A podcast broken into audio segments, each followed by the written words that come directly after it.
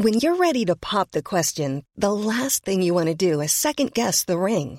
At Bluenile.com, you can design a one of a kind ring with the ease and convenience of shopping online. Choose your diamond and setting. When you find the one, you'll get it delivered right to your door. Go to Bluenile.com and use promo code LISTEN to get $50 off your purchase of $500 or more. That's code LISTEN at Bluenile.com for $50 off your purchase. Bluenile.com code LISTEN. Hiring for your small business? If you're not looking for professionals on LinkedIn, you're looking in the wrong place. That's like looking for your car keys in a fish tank. LinkedIn helps you hire professionals you can't find anywhere else, even those who aren't actively searching for a new job but might be open to the perfect role. In a given month, over 70% of LinkedIn users don't even visit other leading job sites. So start looking in the right place. With LinkedIn, you can hire professionals like a professional. Post your free job on linkedin.com slash people today.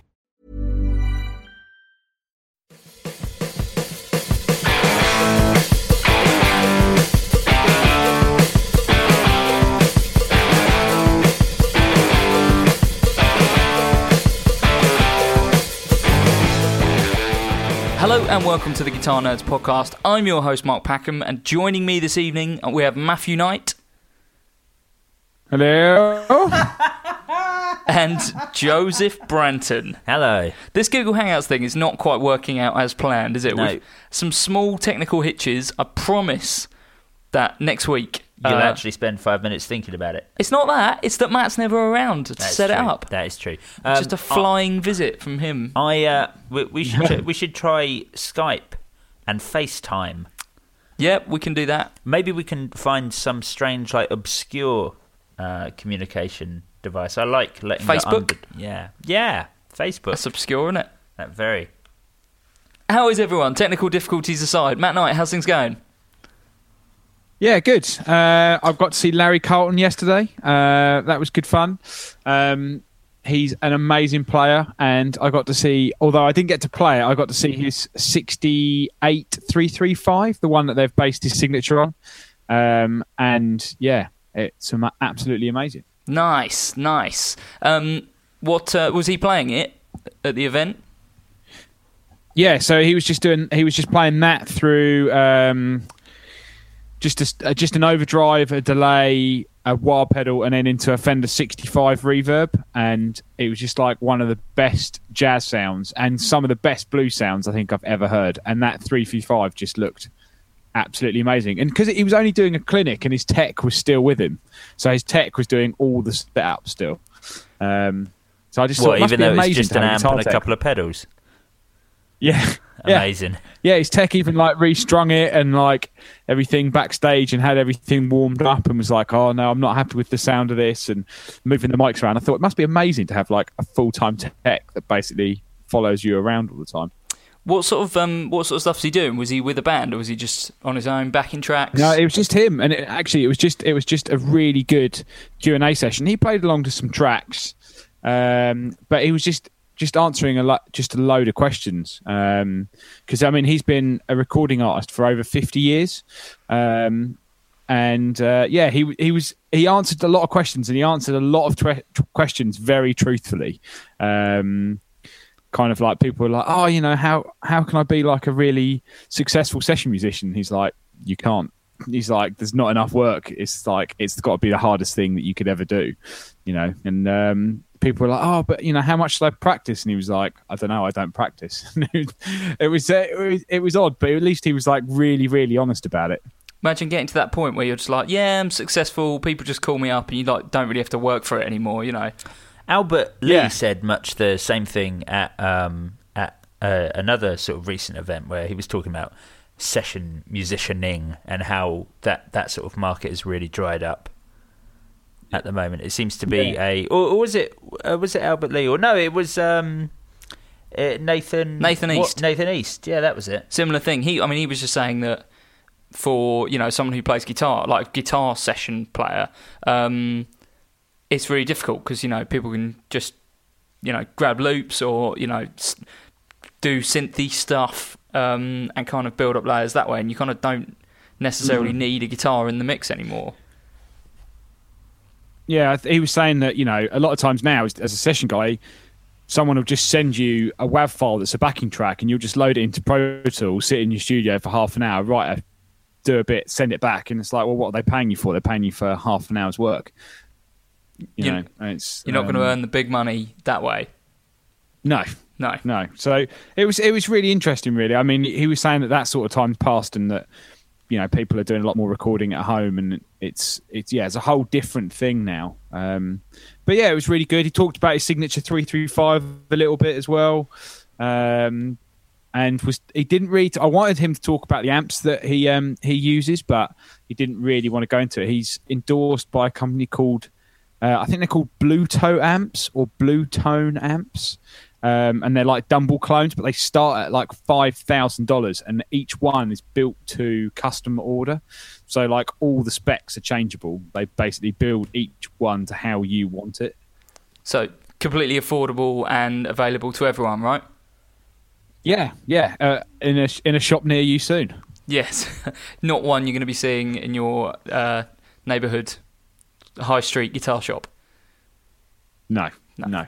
Um, so what else did but he? then he said Defender came close. Did he talk much about like how the industry's changed in terms of like gear or anything like that? Did he talk about maybe like his pedal board and No, no. I think he's one of those guys that's kind of like. I mean, he's always played a three three five, and I mean, he's even got a song called Room Three Three Five. So I think he's kind of really set in the gear that he. He played a Princeton for a while because that was the main thing you could get in like the early seventies. Then he played a boogie for like twenty five years because he was like, "That's the best thing out there." Um, and then he got hold of Dumble, and he'd used Dumble pretty much ever ever since. Um, but then the Dumble kind of became too expensive to take on the road. Um, but I think he's always been like, no, I had one amp, and that was kind of it. I, I think he's sort of very much like, I'm just that's my setup, and that's my sound, and and that's what I want. On the other end of the spectrum, um, from seeing one of the most famous session musicians in the world talk about his five thousand pound amp, you went to a boot fair this weekend. Um, was there any uh, a boot any sale. a boot fair? A boot fair. That sounds really American. Yeah, boot fair. Boot, sale. Boot fair, innit? Uh, Go down the boot. yeah, it was. um So it was it was weird because I was like, oh, you never know what you might find, and like all I found was a couple of old uh, keyboards. They weren't even Casio keyboards. so They weren't even like marginally good. Um, so that was a shame. But I did see a woman sell uh, cars, uh, cut cars, clothes out of her Ferrari. So it was the ultimate boot sale. Like, yeah, I'm just going to turn up to this boot sale in my Ferrari. Have you ever found anything? They don't At, even have a boot. That's where the engine is. have you ever found anything at boot fair? Um, I think I um, guitar wise, no. Apart from I think I found a Squier once. What was the other brand that Fender had? Sunn. Yeah, Was Sunn. Yeah, yeah, They that was a brand. The little Sunn Strats, and I was like, oh yeah, this looks like a Strat, and I picked it up, and it was just like it clearly been in a cupboard for like twenty years, and I was like, oh, it's not even it's not even worth twenty quid. Um, but I think we I think the problem is is that eBay has sort of destroyed that for a lot of things like you know if you find a guitar in a cupboard, it's easy to just go on eBay or go on Google and be like, what is this guitar? And you know, so I think the the chances of finding things like that are less and less. I was hoping that you'd found some sort of treasure. Have you ever found anything at Booty? Uh, no, no, certainly nothing ever guitar related. I tend to avoid those. Um, I don't really like boot fairs. I don't like mixing with common people. But um, um, uh, my girlfriend did actually. Um, she uh, went to a car boot sale and found a uh, a Roland Juno Six synthesizer. Really? Yeah, and um, Totally Wow. broken. no, no, no. Completely working.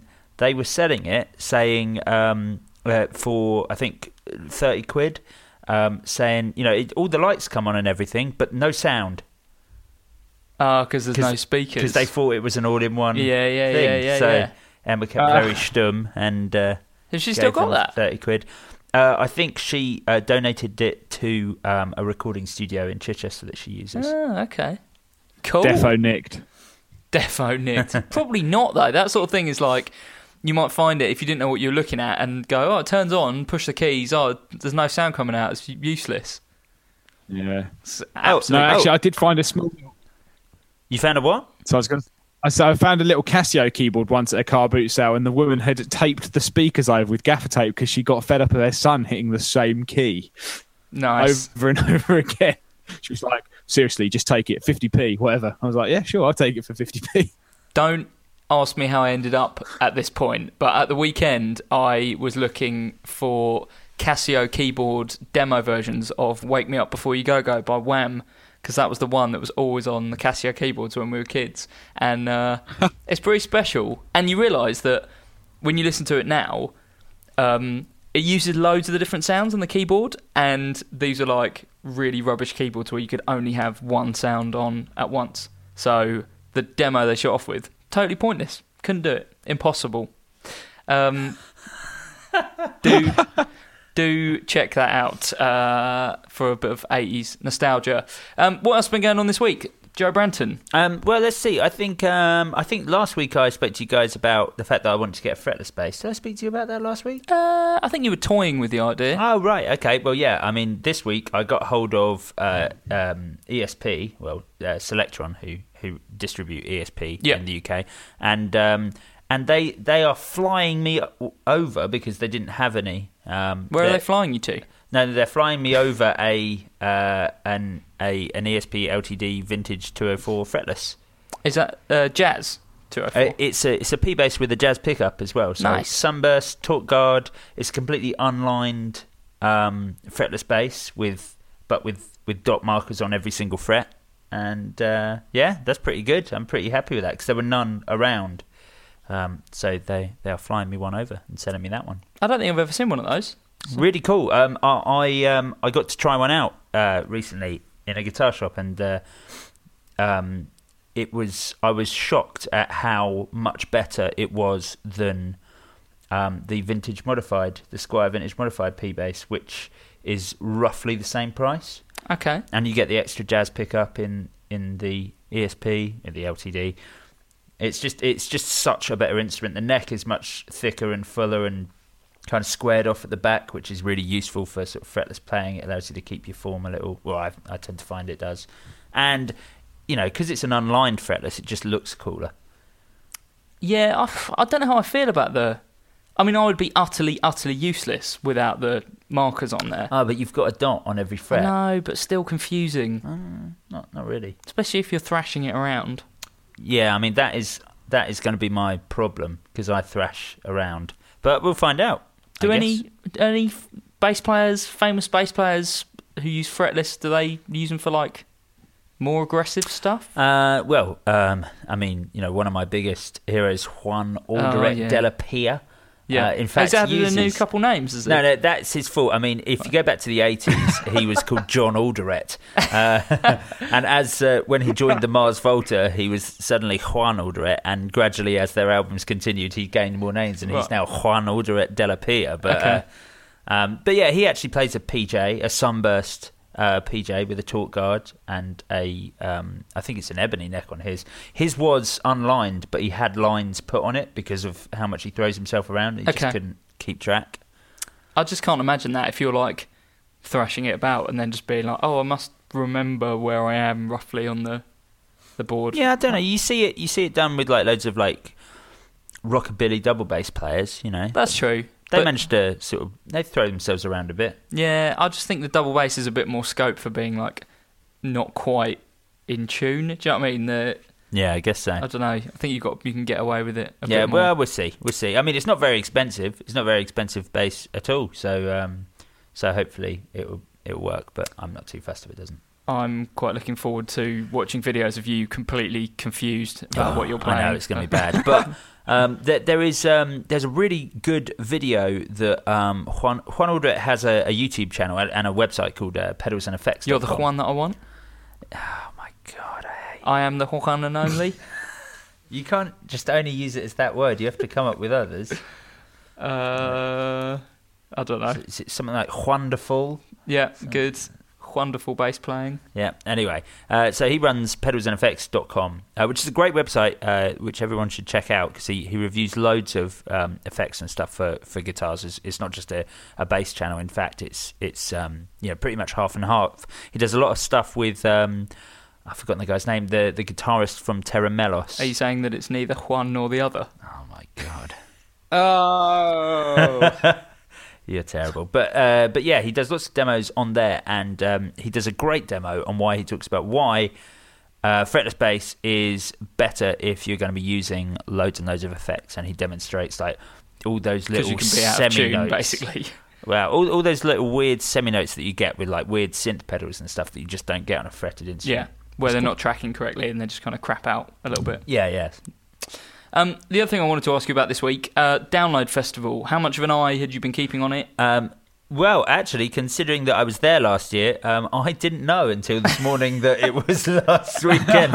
I was in Sweden, so I didn't. Um, I didn't see any of it. Um, so, unfortunately, I'm going to be absolutely useless. Good, at, at good. sort of segueing any information out of Download Festival. I mean, as usual, it, it was very good. I mean, I remember like last time I was there, there was uh, and and I was there with Total Guitar, um, interviewing a lot of the the big bands there, and I was shocked at the sort of guitars that I was seeing at a, a festival like down. And I think we all spoke about it, um, but the um, the fact that I was seeing loads of Gibson and loads of PRS, and Yeah. they were not brands that I expected to see being very predominant at a, a you know a largely metal festival. That seemed very much the same this year, actually. Just the, the, only reason I really know that Download was on um, is from Marshall's Instagram. Marshall were Yeah. just everywhere at Download. Um, Really? it seems like they've really stepped up their game in terms of like one of the festivals they've managed to keep hold of then because Yeah. Orange is sort of bowling them out of the water, They're taking over all the festivals that they used to have Well, backlines. I saw that one of your team was at Golden Gods this week. Yeah. Um, and loads of Orange there. I think they're like the main sponsor. they are the main sponsor. Um, That's in fact it was Orange that gave us the tickets, not Okay. not Metal Hammer. But, Right, yeah. fine. Um, but yeah, uh, download. Marshall seemed to be really on top of it. There were like loads of photos from backstage. Slash was there, obviously promoting uh, a huge amount of Marshall stuff. It was really cool to see them kind of back in the uh, in the frame, really, um, in terms of you know a major kind of festival appearance. Well, they've got some cool, exciting stuff coming out this year, Marshall. I think we might see them sort of trying to step back into the limelight a little bit. I saw a, uh, a demo, another demo on the um, 800 JCM 800 reissue, and it sounded really good. I'm Yeah. really into it. I'm glad they kind of brought that back. Um, Matt, have you had a chance to spend much time with the 800? Uh, no, no. Um, I have seen that there's some new Marshall stuff coming out. Actually, what the only thing that I, the only new thing I've plugged in is the new orange uh, overdrive pedal. It's the only new thing Oh, I've yeah. plugged in this week. That's wicked. The Bax Bangeetar. Yeah, possibly the worst name ever for a guitar pedal. Um, I don't know. That we, there's but, one yeah. later on uh, that we're going to talk about today that might have a worse name than that. What were your impressions on the uh, the Bax Bangeetar? Yeah, it's it's really good. Uh, basically, it's great if you want the orange sound but don't want an orange amp. Yeah, Um, it's kind of like the Crush Pro in a box, really. Which is kind of Um, my problem so with if it. I don't know who wouldn't want an orange amp. yeah, but I mean, not everyone can afford everything. What if you've got like a Blues Junior or something? It's, it's a near three hundred pound Yeah. drive pedal. yeah, I know, but I mean, It costs more than a Crush Pro. that's true. I But- suppose the idea is that you're supposed to have it afford to maybe have like a valve orange amp. You can use the cab sim out and then use it for you know going straight into your desk. I hadn't thought about that. I'm looking for quite a um, a decent little solution for sort of like desktop recording, and that might actually work. Like the cab sim on it sounds pretty good. Um, yeah, that's a that's kind of a good option. Um, Have but you got a tube master? yeah, I have, Just but go. It would mean like lugging it into the other room though. Like I just want something that can sit on my desk uh, in the bedroom, so I can just do some recording. Um, Yeah. and not have to lug an amp around the flat. I mean, I know it's like a five watt little combo, but still, um, it's all set up there. Now my I- pedal board. See, I, I would have that. I would. Um, I like that drive pedal, but if I was going to have something like that, I'd use the um, Sansamp Classic GT. Um, just basically like the version of a Sansamp, really. But they just they sound so good. I've I've played a couple of gigs with them straight into a PA, and they sound amazing. Yeah, yeah. I just, you know, I've I've used those a fair few times in the past. I just fancy something a bit different. The orange uh, sounds like a good option. Anything else to discuss before we head into some news this week? Uh, no, I'm good. Matt and I, Let's No. let's, let's news No. it. Let's that's news it. it. And it's been a big week for news, actually. Like, I started out. I've started making the running order for the playlist uh, th- this morning, and I was like, I don't think anything's happened this week. And actually, it turns out loads of stuff has happened. Um, firstly, today, TC Polytune Clip. Yeah, this is actually the biggest deal that shouldn't be a big deal and that I don't give a crap about that's ever happened. Like, apparently. last, last week they had that big marketing thing, and we guessed on the podcast. We were like, "Oh, it could be this, could be this, maybe a new pedal." Um, turns out it's a clip-on tuner. a clip on tuner. But get this is the most amount of money that TC have ever put into promoting a product. Really? This is their biggest promote promotion push of all time. Like they But are. It's been like two years in the making, isn't it? I don't care. It's a clip-on tuner, but I do appreciate that it's a clip-on tuner for thirty-five quid. But I today was the first day day that they were on sale, and um, lots of people were buying them. I didn't know that they were 35 quid. That is pretty incredible, really, because even like fairly crap clip on tuners are 20 quid. So if you can get, because it looks really good, it does all the stuff that the uh, Polytune stuff will do, all the Polytune tuners will do. Um, but obviously in a really nice LED headstock tuner. Yeah. 35 quid, actually, I was expecting they were like 59 quid or something like that. 35 quid sounds really reasonable. Matt, did you get a chance to watch the video? Uh, what the not the t- the video that they've released today? Yeah, yeah, that one. Was it today? Yeah. No, I haven't. I, I've seen a couple of pictures of it, and I've seen some other reviews, um, and it looks really, really good. Like I've always got a clip-on tuner handy. Um, I use one of the little Korg pitch clips. Actually, And how much are they? one of these Ten tunes- pounds. tenner. Yeah, exactly. Yeah, but they're not they're not super accurate. Like you could definitely have one of those on your guitar all the time, then not have a tuner on your pedal board.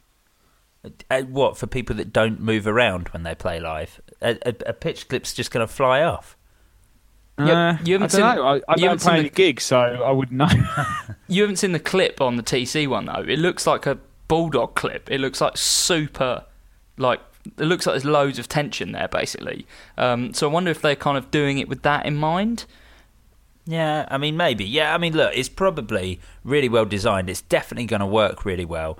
Are you ever going to tr- trust it as much as plugging in a tuner on the floor? Probably not. And I'm not sure it's it's more expensive than a a clip-on tuner. Yeah. you can get a clip-on tuner that works for a tenner, and it's not that much less than a cheap floor pedal tuner. For me, it just puts it in an odd place. It's an odd thing to be raving about. I just I don't get it. You haven't seen the video. The display is wonderful. I, I did I was going to watch the video. I did start watching it. Unfortunately, my, my hands just started um, making a noose for myself and, and, and throwing it over the the, the table. So I, I decided to stop. I honestly think you should watch the video because I think you might change your mind about the fact that it's a bit more money than like a pitch clip. It is way better than a pitch clip. It looks proper, um, and I kind of understand why they're getting behind it. Is because there's definitely a gap in the market. It's like a jump between handheld tuners at like ten and twenty quid, and then a pedal tuner starting, I guess, at fifty nine. Um, Thirty-five quid is definitely the right price point. I think they're going to do loads with this. I think it's a really Well, intelligent I, I little have, product. I have been proved wrong today. They they are flying out. well, exactly. Yeah, yeah, so- yeah. That does not surprise me. Um, another big bit of news this week. This kind of came totally out of the blue. I just sort of came home and it popped up. Line Six have announced the Helix multi effects pedal. Yeah. Um, yeah. What do you guys make of this, Matt and I? Have you had a good chance to give it a look? Well, the thing is, it's not a multi effects unit. It is basically their take on the Axe-Fx because it's it's amp modeling. It's it's everything that an Axe-Fx does, everything that a Kemper does, mi- minus the, the profiling in um, in either a floor or rack unit. The only thing I can't get my head round is is the floor unit is going to be about fifteen hundred quid. The rack unit's going to be the same price, but then you have to spend an extra five hundred quid on the floor controller. Um, so I don't know whether the rack unit will do something different that the floor unit doesn't do. I think that a, Um, a, a rack it's- unit format's still surely more desirable, though. It's going to Nah. be surely it's going to be like balanced in and outs, like the things that they've always done on Pod Pro. But have Um, you seen the outputs on the, on the foot controller? The, the like I can't think of anything else they can't put on the, the foot controller that they haven't already put on it. Um, Um, what about things like digital output, MIDI? It's all um, on the foot controller. Is it's, it? Well, it's all it's all on the floor. It's all on the floor unit. Yeah. Um, the amazing thing about it is it's all hands-free editing. So if you want to like, oh, I want to turn down the bass, you just hit bass control, and then you can use the expression pedal to move the controls up and down. So the idea is that you edit all your sounds hands-free. and touch sensitive buttons as well. Is that right? So you can like push the. I don't really Yeah. know how that's going to work. Will you like push it down halfway or something, or you turn it? I don't really. I don't understand, but Yeah, I don't know if the. I don't. I you know until I, until I think we manage to get a chance to to look at one and review one, we're never going to know fully. But some of the sounds sound really good, and what I think you can do on it that you can't do on things like the Axe-Fx is patch in your own effects as well. So there's like four effects loops. So in your own you know sounds that you're creating, you can still patch in your own effects. Um, was this? Do we think. all think? like coloured screen. Do we think this is part of the long game uh, with the Yamaha buying Line 6? Do you think they kind of went, look, you guys are creating great sounds and you've done this for years, you know about the modelling side of things, um, but maybe the products have kind of fallen by the wayside a bit? Do you think Yamaha basically have gone, look, all our stuff is really functional? Um, you know, on their, I'm thinking of their kind of synths and stuff. They're they've ne- they haven't been very fashionable for the last few years, but they've always had loads of features. Yeah. Do you think they've bought Line Six Well, and they- gone, look, let's let's make we know how to design the product, but our stuff generally sounds a bit boring. Why don't you design the sounds? We'll design the product, and that's kind of what the Helix is. That's Yeah. what it seems to me. I think so because I think you know, and we've said it before on like previous podcasts that Line Six, you know, especially like eight, ten years ago, their R and D department was like, how many times can we re- rehash a pod? Like, how many times can we put a hash uh, a pod in a different box and and call it something else? And you know, the Firehawk is really really nice, but it's effectively the same thing as the amplifier, but it's just the effects and it's in a foot controller. Um, so this is kind of like I think they've been working on it for quite a while, but yeah, it seems like someone's gone. Actually, you know what? We need to do something completely different here. Interestingly, Um, no no mention of like app control or anything like that. Like none of the Line Six editing. It's all on the unit. I'm Sandra, and I'm just the professional your small business was looking for. But you didn't hire me because you didn't use LinkedIn jobs. LinkedIn has professionals you can't find anywhere else, including those who aren't actively looking for a new job but might be open to the perfect role, like me. In a given month, over 70% of LinkedIn users don't visit other leading job sites. So if you're not looking on LinkedIn, you'll miss out on great candidates like Sandra. Start hiring professionals like a professional. Post your free job on linkedin.com/people today. Hi, I'm Daniel, founder of Pretty Litter. Did you know cats tend to hide symptoms of sickness and pain? I learned this the hard way after losing my cat, Gingy. So I created Pretty Litter, a health monitoring litter that helps detect early signs of illness by changing colors, saving you money and potentially your cat's life. Pretty Litter is veterinarian developed, and it's the easiest way to keep tabs on your fur baby's health right at home. Go to prettylitter.com and use code ACAST for 20% off your first order and a free cat toy. Terms and conditions apply. See site for details. Hey, Dave. Yeah, Randy. Since we founded Bombas, we've always said our socks, underwear, and t shirts are super soft. Any new ideas? Maybe sublimely soft. Or disgustingly cozy? Wait, what? I got it. Bombas. Absurdly comfortable essentials for yourself And for those facing homelessness. because one purchased equals one donated. Wow, did we just write an ad? Yes. Bombas. Big comfort for everyone. Go to bombas.com slash ACAST and use code ACAST for 20% off your first purchase. Yeah, There's no like Yeah. Bluetooth Do connections. you know or- what? I think that makes it sound more professional um, because I think as soon as you start getting apps involved and Bluetooth, it it kind of I don't know it, it cheapens it in a way. Hundred percent. Um, Yeah, I um, I'm really, really glad that they've uh, not gone for oh, here's the Helix app, uh, or certainly not yet. You know, it might come down the pipe um, later on. But uh, yeah, I think it looks like they've really, for the first time in a long time, really assessed the guitar market rather than the lifestyle product market, which I think is where they were going much more with AMPLIFi. Um, Now they've gone, okay, what's doing well in guitars? Axe-Fx, Kemper, um, you know, those kind of high end digital processing, whether it's on the floor or whether it's on a rack. And that's what Helix is, it seems. Yeah, I- I think the edge that they'll have certainly over things like Kemper and Axe-Fx is that I think they've got Line Six have got a really rich history of, um, you know, distortions, modulations, delays, reverbs, and I think the actual effects in there will be much better than say some of the effects that are in the Kemper. Um, I think you know got a lot of history that they can kind of build on. So I've got I've got high hopes. I think it'll be a really really good unit. I think so too. I think it's good to see Line Six going back to their roots a bit, almost like I say, like steering away from the more lifestyley products and going to uh, something that's very much guitar focused. Matt Knight, tell me what you know about the Akpad. Uh, not a lot. Is that the the one that was going around on the, the sort of viral video recently of the guy with the acoustic and he's like playing the drums and Yeah, that's the one. beats? It is exactly that. Um, It just another MIDI controller for a guitar that no one, everyone will buy, and then everyone will go, "Oh, I don't sound anything like that video," and then it will go in the cupboard and get dusty. It's one of those things, isn't it, that where they the videos make things look so good because these people have obviously had loads of time to practice and they've kind of built the product for that job that they want to do and they show it off. Um, Yeah. But this one actually, the, what I like about the ACPAD is that it, there's no like extra fitting required. It literally just kind of like sticks to the guitar body and then it's touch sensitive um, on the actual. Yeah, I mean, it's kind of fabricy.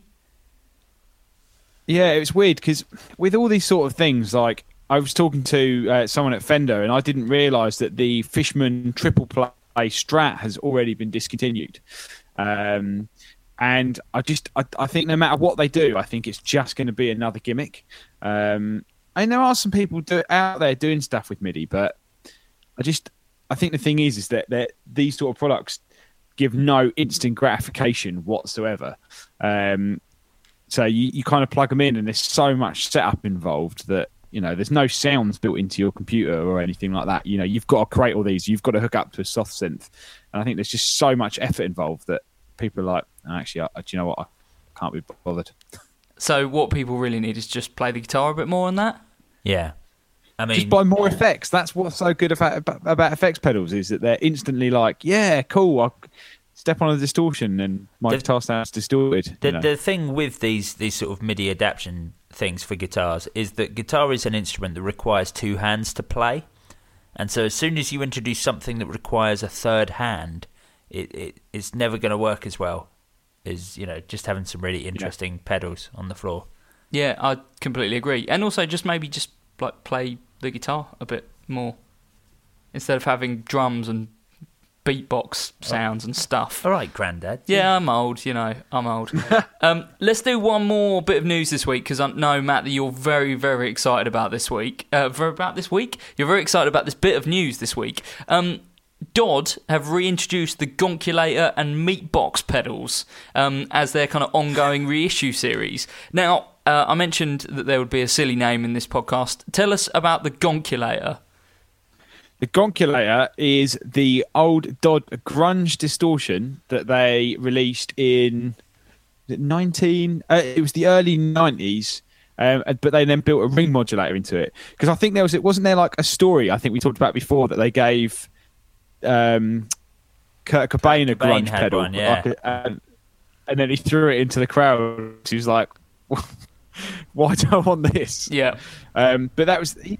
Must have been. I think it was the early '90s. All these sort of pedals came out, and I think the great thing about DOD is they've kind of gone, oh yeah, all these pedals that we used to make are kind of going for loads of money. So maybe if we make some reissues, we might actually make some more money. Um, and yeah, they're because the meat box. I think the meat box is going for about 200 to 250 quid on the second-hand market. yeah, crazy. the meatbox is And- amazing. I've got a um, I've got a, a, a meatbox. Have you? Uh, copycat. Oh, right, okay. Um, made by Gahura. Those. Oh, that, yeah, yeah. That Scottish pedal, but yeah, it's it's the most amazing fuzz. Yeah, it's it's it's weird because it's you know there's pedals out there now that you can pay two three hundred quid for that have done some thing like oh this Oxford fuzz and those sort of pedals have been around for ages, um, and yeah the Gonkulator I nearly bought one a couple of weeks ago, um, and I know a friend of mine actually just bought an old one, um, and I was like yes I can't believe they've finally decided to reissue it because it's such an awesome sounding pedal. Um, but all those sort of pedals kind of like faded into obscurity because I think they were just a bit too weird and wacky when pedals weren't really a popular thing in like the early 90s. Um, and yeah, they've sort of all faded away, and it's only kind of a few people that have kind of like kept it alive, really.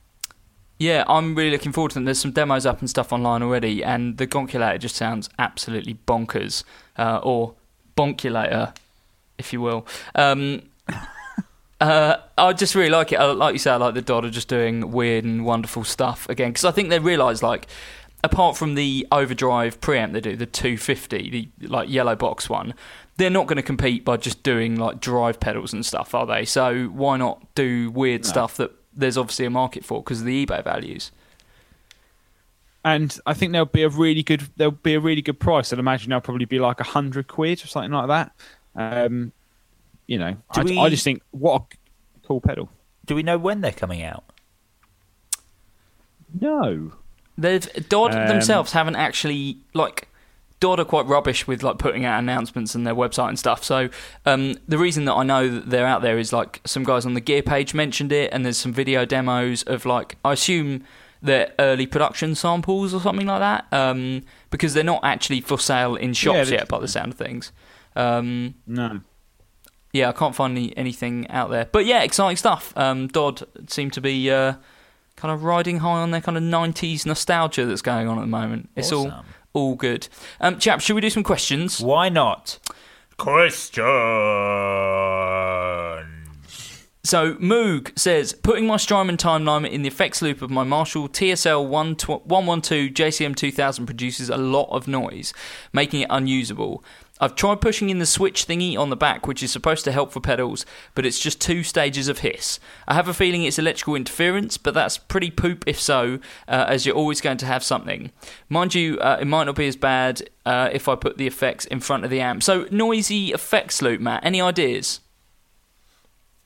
Um, yeah, I've I've actually spoke to a few people about this um, before, and I think some effects loops just kick out more power. Um, I know that a friend uh, of mine's got an old Soldano, and you can't run anything through the effects loop. Basically, any even though it's there, like any delays or reverbs, they just distort. They're just too noisy, and they're just like they're too high gain.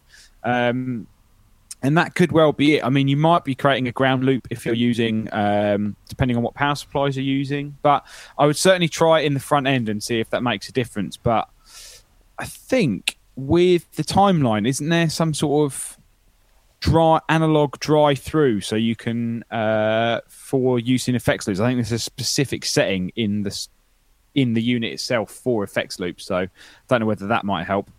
What's that doing? Is that blending in more of the original dry signal or something?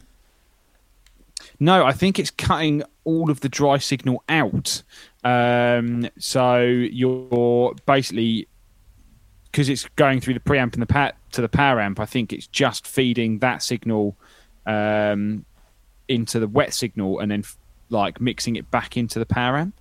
Um, I can't quite remember because I'll need to have a look at the manual, but I'm sh- almost certain in the global menu there's a setting for effects loops or or something. I will I will look into it further and reply on the Facebook group. I think.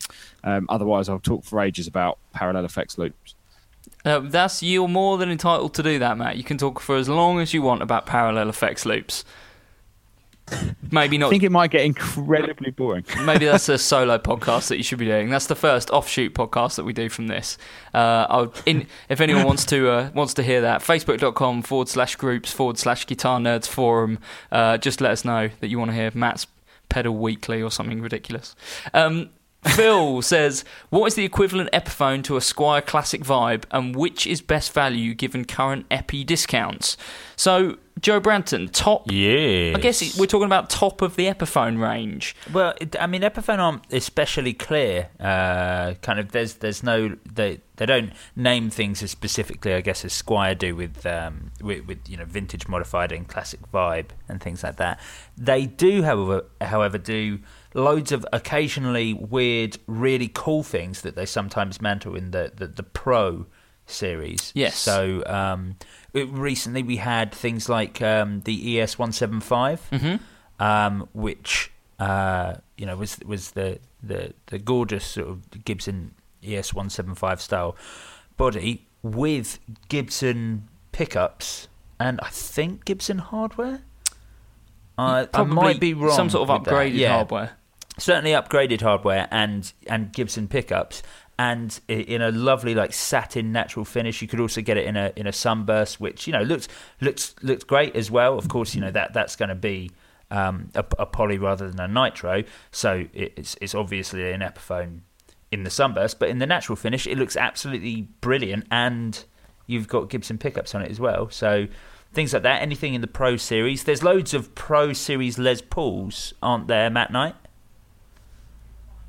Yeah, um, I think that that's like their big thing that they're focusing on now, um, and it seems to have overtaken some of like everything seems to be pro something because they're doing pro two Sheratons. Um, but yeah, it, it gives you just a little bit more flexibility. Coil taps, upgraded hardware. Um, it seems all to be honest, it seems almost pointless just buying a normal Epiphone Les Paul standard. Yeah, especially with the, the Epiphone sale that's going on at the moment, um, sort of UK wide, is is crazy. Sort of off the back of uh, Les Paul's hundredth birthday, uh, it seems there's been this massive reduction on on Epiphones across the board, which is great. Certainly on the on the base pr- front, you've got access to things like the the, the Pro Series Thunderbird, um, which is brilliant. They do in I love it when Les Paul played one of those. Yeah, he was- brilliant. he he was loved great. that. He was all over that. the Alpine White uh, uh, Thunderbird was Yeah, amazing. yeah. And um, of course, you got the Jack Casady as well, which is one of one of the only must be one of the only Epiphone instruments that hits like a professional standard. Like um, Paul McCartney's bass player plays an Yep. Epiphone Jack Casady. Yep. And you know, it's it's it must be one of the few. It's, I mean, it is six hundred quid sort of normal retail. Um, so yeah, I mean, um, you know, and to be able to get one of those in the sale as well is brilliant. But yeah, it's it's sort of across the board at the moment. It's not quite an equivalent to a classic vibe, is it? Really? No, it's not when you start getting up there. What do they? Um, what else do they do for the sort of like two to three hundred pound mark on the base front? Because Thunderbirds are there, aren't they? They're like two hundred quid. Yeah, that's right. You can get a, a, a basic Thunderbird, but I wouldn't because it's a bolt on. And I think it misses the point of what Yep. a Thunderbird needs to be to make that sort of body shape work. Um, I mean, they they still do the most affordable, coolest bass on the market. They do the EBO.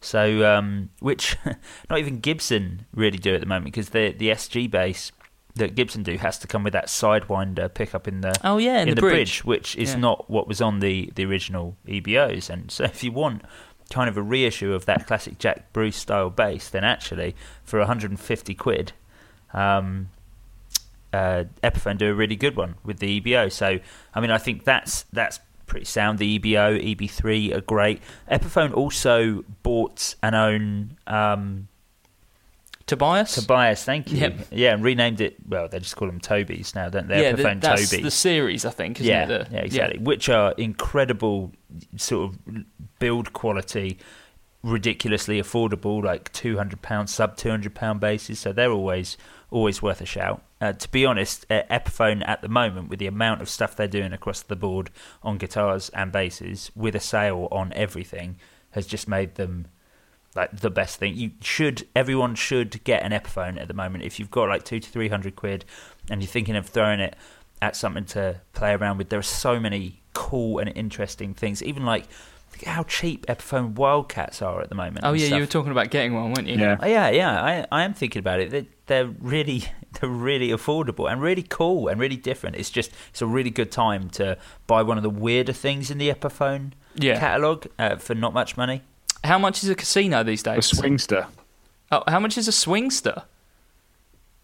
Have they come down loads? Look, I think my, I think I think the only thing that's really in the deal at the moment is the 2015 Les Paul range, um, but Swingsters are still like 500 quid, and considering that the hollow-bodied Gretsches are about 770, um, I think they're like an amazing guitar for the money. Um, but with the Casino, they've just bought out. Um, well, actually, I think they've been out for a while, but they pay um, the 339 size one. It's just like such a cool guitar for the money 350 quid. Uh, I just I don't get on with those smaller ones. I want like a full, a proper casino, and they're not that much more money. Are they like three nine nine or something? Uh, the full size, yeah, 449. so Right, pretty okay. much. But they do a gold top one now, which looks awesome. Do they? Gold top casino. What? Yeah. That yeah, sounds Gold alright. Top Casino. It's a limited edition model. with cream pickup covers. Uh, no, it's still the um, it's still the chrome Wow. chrome hardware, chrome Okay. pickup covers. Gold Top Casino. I'm kind of into that. Oh yeah, that sounds amazing. Yeah. Anyway, we got really far off track. So, what would you um, what would you go for? Squier Classic Vibe or Epiphone at the moment? Um, did uh, did you say it was just the Les Pauls, Matt, in the sale at the moment? Yeah, I think so. Oh, I thought it I think was it's on anything. everything. No, I think it's just on the Les Pauls, from what I've seen.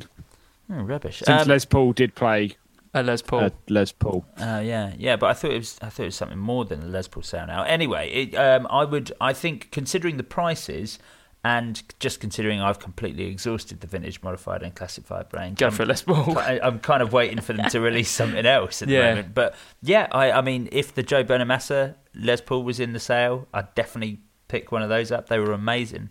Go for one of the weirder ones, you know. Yeah. Matt, what are you saying at the moment? Epiphone Les Paul or Classic Vibe? Uh, no, I'd still have to go for a classic vibe. Uh, um, I did um, plug it vibe um, Simon Neils again the other day, and I was like, that guitar is just so cool. It's so good. Such- A Fiesta Just- Red maple necked. No, it's Rosewood. Oh, was it a rosewood now? Yeah, Rosewood board. Yeah. Yeah, they're um they're really Yeah. really nice. I, I still think in the classic vibe, I'd have to go for the um, uh, the Stratocaster that they do with a matching headstock in Burgundy Mist. Yeah, very nice. 60s classic vibe strat. Um, let's do a couple more questions. Um, okay, Carl Henrik says, which clean amp do you consider as the most pedal friendly amp under £1,000? Um, what's a good amp to use with pedals, Matt? You're the man to know. Um, I still think for under a grand, probably a Hot Rod Deluxe. Um, although they can be, they have got like probably the most amount of clean headroom for like a standard amp on the market.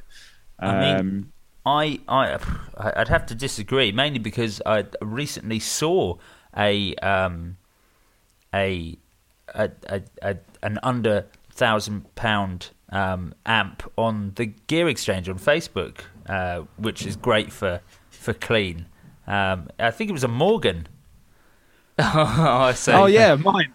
Actually, it, it's, it's it's funny you say that because the reason that I sold that is that it it because I mainly play at home, I don't really gig because it's 12 watts. There isn't enough clean headroom in it. Um, so it sounds great at lower volumes, but when I've had the chance to crank out more recently, it just drives soon.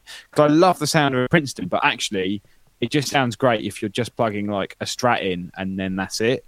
Um, and I think the thing is, if you can use a lot of pedals, especially drive pedals or delay pedals, you just need like tons of clean headroom.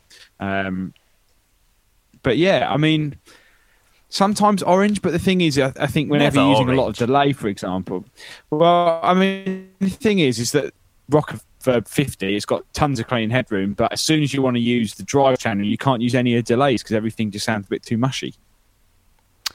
I mean, I'm I'm going to go with Hot Rod Deluxe as well. I just think it's the classic gigging amp. Really, it's 40 watts, clean. Um, channel sounds great. I think the drive channel is pretty. It's not great. I was going to say pretty poor, but it's not pretty poor. It's just not as good as it could be. But if you're using a ton of pedals in the front end, including drive pedals, then just don't use the drive channel on the amp. Just use your pedals to create the sound you want using the brilliant clean sound that's in there. Actually, if you want an amazing gigging amp on the same run, because I finally had a chance to plug in the Michael Landau, um, just buy one of them. Uh, it's amazing. Um, if you want like a clean amp and you're going to run pedals into it, that is definitely the best thing on the market. They've tweaked the drive channel, haven't they? So it's a Hot Rod Deluxe with a tweaked drive channel. No, there, there's no, there is no drive channel. Um, that's the thing. It's two clean channels, Right. so two clean volumes, one with a foot switchable boost, uh, and then just bass, middle, treble, and uh, that's it. Oh, as far as I'm aware, yeah, Um, they've they, they tweaked the tuning, haven't they? Like it, it sounds different to a normal Hot Rod Deluxe. Yeah, it sounds uh, like harmonically a bit sweeter and it's a little bit more bass heavy. It's 60 watts, there's tons of volume. Um, but he uses quite a lot of pedals and he uses some odd drive pedals and fuzz pedals. So and I think they're like 899. So it'd be a really good amp if you're just going to run pedals and you just want something really, really clean. Yeah, yeah. Let's do one more question, uh, and let's keep the answers fairly short. James says, "Your child tells you they want to learn guitar. What guitar would you buy uh, for their first, and which amp?" Matt Knight, combination of guitar and amp for a beginner. We don't have any price Uh, limitation. Well, it's a starter pricing, so let's say, Custom guess- shop Strat yeah, and a Morgan. a Morgan. Yeah. Let's Um, say I'm- 200 I'm gonna say 200 ish full- pounds. for both. Yeah. That's tricky. Oh, let's say Uh, I would 300 ish say- pounds. Yeah, that- that's probably. I would say Squier Affinity Telly because Tellys are awesome, uh, and the Blackstar ID Core 10. Definitely the best combo you can get at the moment.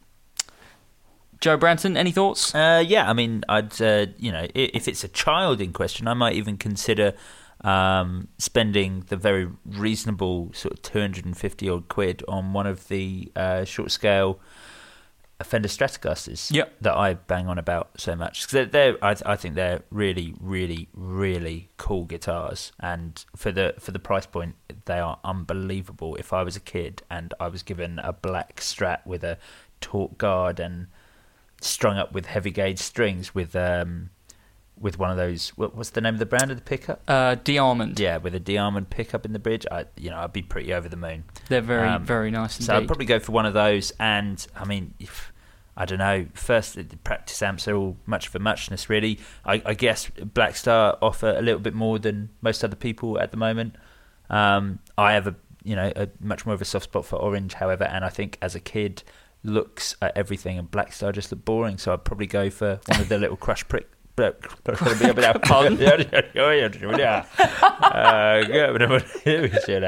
One of the orange crush Pix.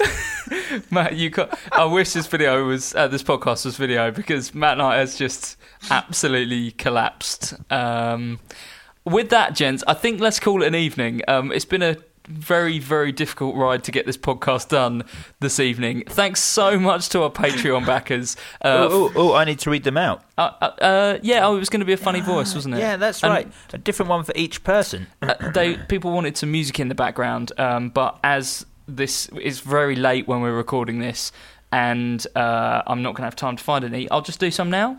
What if I just do are you a ready? dun, Phil Thompson.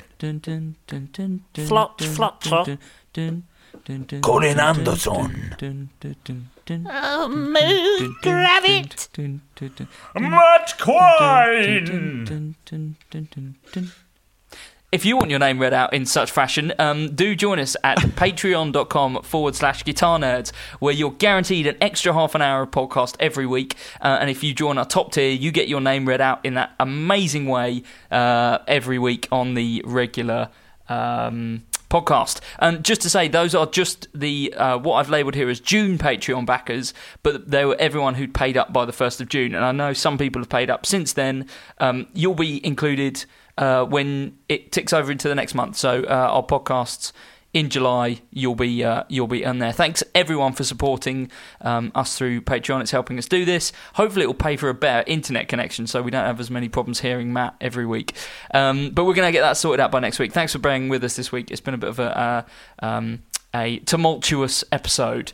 If you want to submit questions to the podcast or simply chat to other podcast listeners, facebook.com forward slash groups forward slash guitar nerds forum. You can join us on Twitter at guitar nerds. Um, you can join us on YouTube, uh, youtube.com forward slash guitar nerds videos, where we've uh, got a new one going up this week. I think Hooray. top top 10 Stratocaster facts you never knew. Um, the, num- the one at number one is absolutely amazing. Um, and uh, you can all join us individually. You can get me uh, at Mark underscore random. You can get Matt at Matt underscore Nightsea. You can get Joe at Joseph underscore 900. And our regular pat- Patreon contributor, our regular podcast contributor, J Cross um, at J B A Y B O Y? J Bay. J B. J J A Y B N 1. Um, thanks so much for listening. I promise next week will be better, and uh, this week's Patreon episode will be way better because we've got some brilliant questions. So join us on there, um, and we'll see you next week. Thanks very much. Farewell. Cheers. Bye.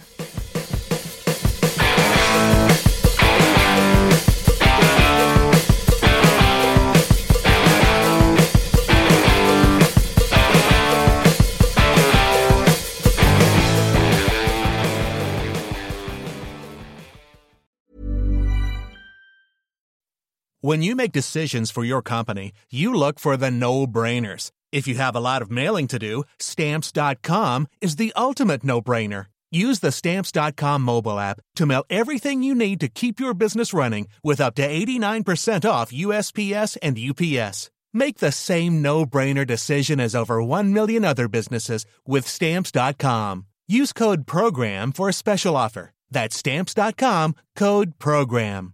Are you ready for truly hydrated skin? Meet Hyaluronic Body Serum, a breakthrough in body care from Osea. It's clinically proven to instantly increase hydration by 161%. Their lightweight, fast absorbing serum delivers 24 hours of nonstop hydration for silky smooth skin without the sticky afterfeel. Osea's latest innovation combines the magic of their best-selling hyaluronic sea serum with a new formula that's good for the whole body and five types of hyaluronic acid to target every layer of the skin. Osea is a women-founded, women-led brand that's been crafting seaweed-powered products for nearly 30 years. The best part? Everything Osea makes is clean, vegan, cruelty-free, and climate-neutral certified, so you never have to choose between your values and your best skin. Treat your skin to clean, vegan skincare from Osea. Get 10% off your first order site-wide with code SUMMER at OseaMalibu.com. That's O-S-E-A Malibu.com code SUMMER.